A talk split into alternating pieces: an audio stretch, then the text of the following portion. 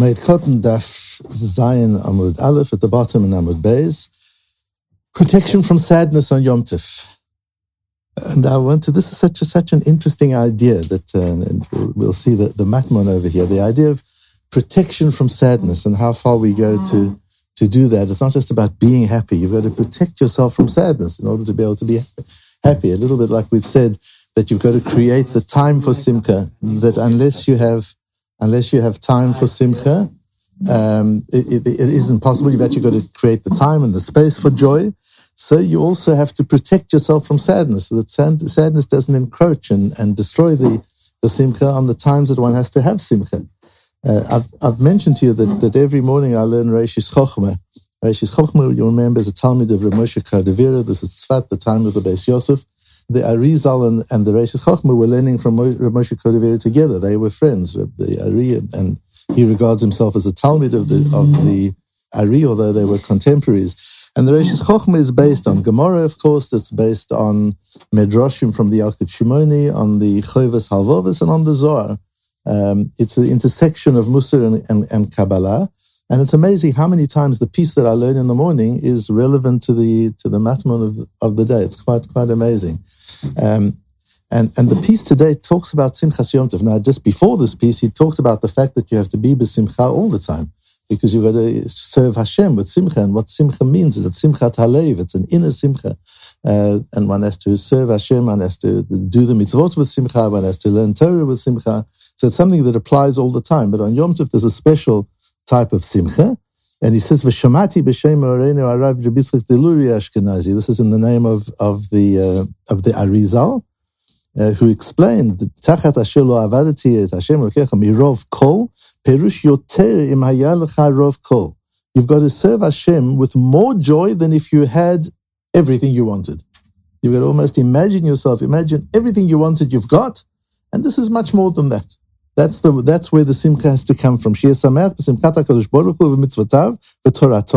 That you should have simcha. It's not just about having simcha because you're feeling happy or you've had a good l'chaim you're with friends and, and, you're feeling good, that's fine, that's good. But that's not what we're talking about here. To feel joy in the Shel Olam and his Torah more than all the joy in the world.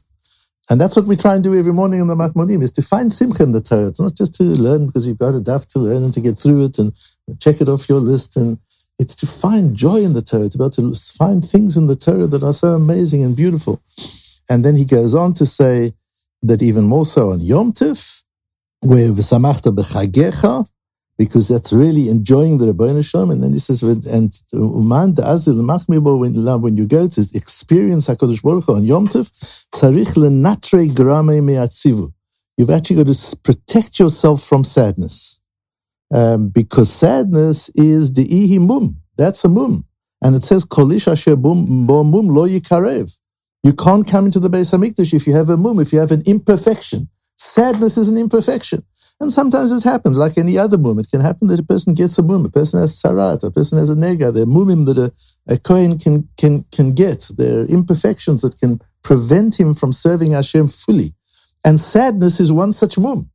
So just as a Kohen protects himself from tumah, doesn't go to certain place to protect, so we have to protect ourselves from the mum of sadness. Sometimes it happens. What can you be done? We have a sad event or just feeling sad, a person's depressed. These, these, are, these are things that happen to people. But we've got to go as far as we can to actually protect ourselves. This idea, which, which is the, the name I've given to the, to the Matmon, the concept that you've actually got to guard yourself from, from atzvus, from sadness. And then he says, we're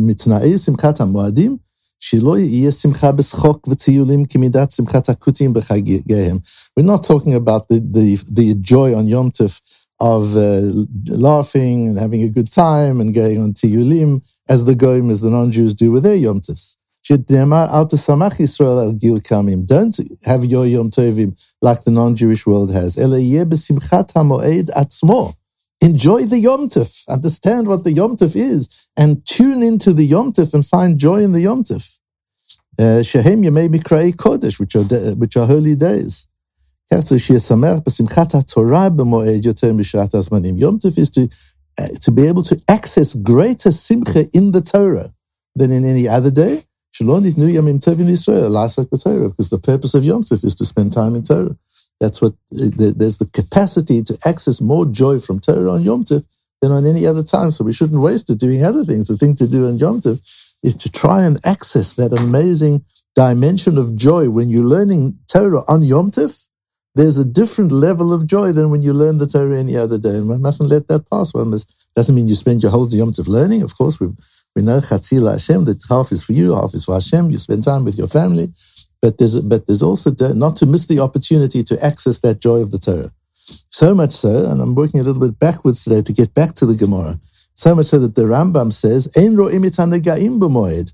You don't check negaim if a person is worried that he's got a nega, he's got something that a mark on his body that could make him tameh. Then he doesn't go to the kohen to check it out. Shema tameh because maybe he'll become tameh. And now he's got to be isolated in, in quarantine. He's got bidud. All the principles of quarantine come from from Vayikra, from from Nega.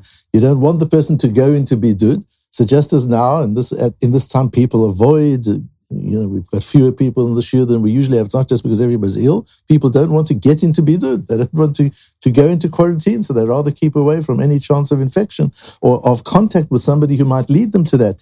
So on Yom Tov, a person doesn't want to go into quarantine. He wants to be with his family and friends. So if you're worried about a nega, don't go. Don't do your COVID test. Just just relax. Just you don't you don't have to test yourself all the time.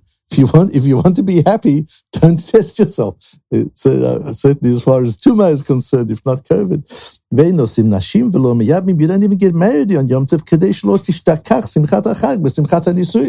so that the enjoyment of the of the wedding doesn't eclipse the simcha of Yom Tov. You've got to protect the simcha of Yom Tov. It's fragile. You've got to protect it and you've got to access it and don't eclipse it and don't do anything which can cause it to become where you can cause it to lose it. And so we use a, a principle that, that the Torah reveals to us in, in Pashas Metzora, where it says, "V'tziva kohen ufinu et b'terem yavo lirot et hanega." The kohen will say, "Get all the contents of the house out." This is talking about a house which has a nega. There's a blemish on the house, and the house could be declared tamei, and then there are all sorts of things which could even lead to the demolishment of the house. Says the kohen, "Before I come, take everything out of the house." So that everything in the house won't become tameh. We learn from there that Hashem is concerned about our, even our small little items of, of property that Hashem doesn't want to damage that. And then the Kohen can come. But get the stuff out. And you've got to ask yourself, but one way or another, if the facts are that it's Tumah, it's got a blemish, which later the Kohen is going to say, oh, this is Tumah. When did that become Tumah? Surely when the blemish appeared? No, says Rashi. She calls Manchein a Kohen is kaklo. As long as the Kohen doesn't come to look, Ein Sham Torah Tumah, there is no Tumah. The idea is there are some things in, in halacha which are consequences of circumstance. A person loses a, a, a close relative. From that moment, he's, a, he's an onain. He has the din of, of onain. Doesn't, you don't have to be declared an onain. It's an event which causes it. Shabbos comes in, it's Shabbos. It, it, an event causes it. But there are halachot that cause events. And Tuma is one of those. Tuma is a set of, of, um, of halachot. Rashi talks about it as Torat Tuma. Tuma is not a thing. It's not a. Uh, it's not some kind of spiritual thing that hovers over the. I mean, maybe it is that as well, but it seems not because tuma only comes when when tuma is applied by the kohen, and the concept is torat tuma. Uh, it's the Torah of tuma doesn't apply. Tuma is a set of halachot. That's what tuma is. A whole lot of things where your status, your halachic status changes for the time that you are tameh. That's what tuma is. Uh, and and those that set of halachot don't apply until the kohen declares that this person is categorized as a tameh, and then all the laws of tumah are, are attached to him, apply to him. So it just gives us a bit of a new perspective as to what tumah is. Tumah is a set of halachot um, of what you can and cannot do, and and and tara is the opposite. So now we come to our, our Mishnah on Daf Zayin Amud Aleph. Rabbi Meir Omer, Roimit HaNegayim B'tchila Lahakel Avalo Lahachmir. You can look at, at Negayim, the Gemara goes into exactly what stage of Nega this is, but the principle is, says Rabbi Meir, if the Kohen's going to look at the Nega to make it permissible, that's okay on Yom Tif. on Chol HaMoed. V'chachamim lo v'lo la'achmir. And the Chachamim say, keep away from the Kohen. Don't go and ask any shilas. Just keep away. Because as long as the Kohen, if the Kohen sees it, he has to make a decision. Once he makes a decision, the decision could be Tomei, and then you're going to be not a good thing. Um, just keep away from the Kohen. So the Torah uses this idea, and, and the Gemara says in the beginning of the Amud Beis, Ma'asava Kohen Talia Milta, because the whole thing depends on the Kohen. It doesn't depend on the physiology. The physiology informs the Kohen. But what creates the tumah, that set of halachot, is not the physiology. What creates that set of halachot is the Kohen's declaration. That that is what makes it what makes it tumah. Um, and we learn that further on in the Gemara from the from the piece of Chumash that that we just uh, that we just learned. Uh, the the on Moed Katan the Rashi we have is not Rashi. It's probably Rabbeinu Gershom. Uh, and and there are other texts from which we can gather Rashi. Some say Rashi on the Rif was was the original Rashi. Uh, there's also some manuscripts of Rashi, and this is from the uh, the Perish Yuchasla Rashi. This is assumed to be Rashi. Uh, on the next page of the sources,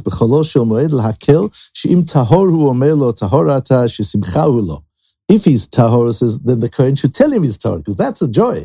I'm worried. Am I? Am I not? What is? It's good to know. It's good to get a a, a, negative to do your, your COVID test and get a negative, that's simcha.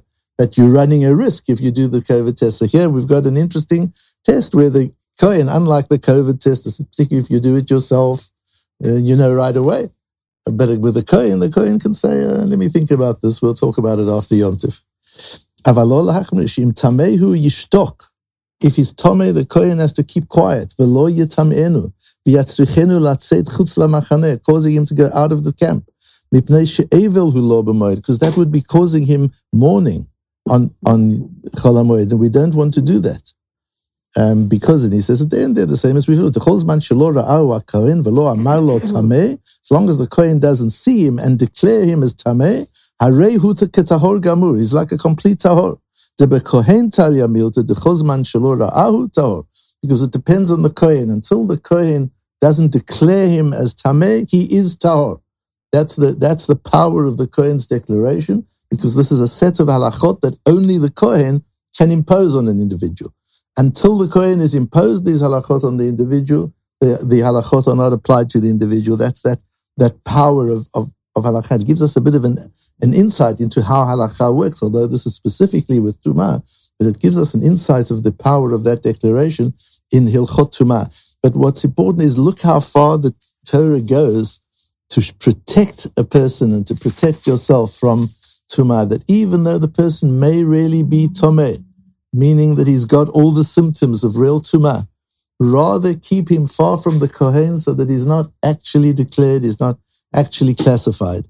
Um, because until he's classified, he isn't isn't tameh. Why not? Because of the power of Simchas Yom Tov, how far we've got to go to, to, to protect the Simcha of Yom Tov.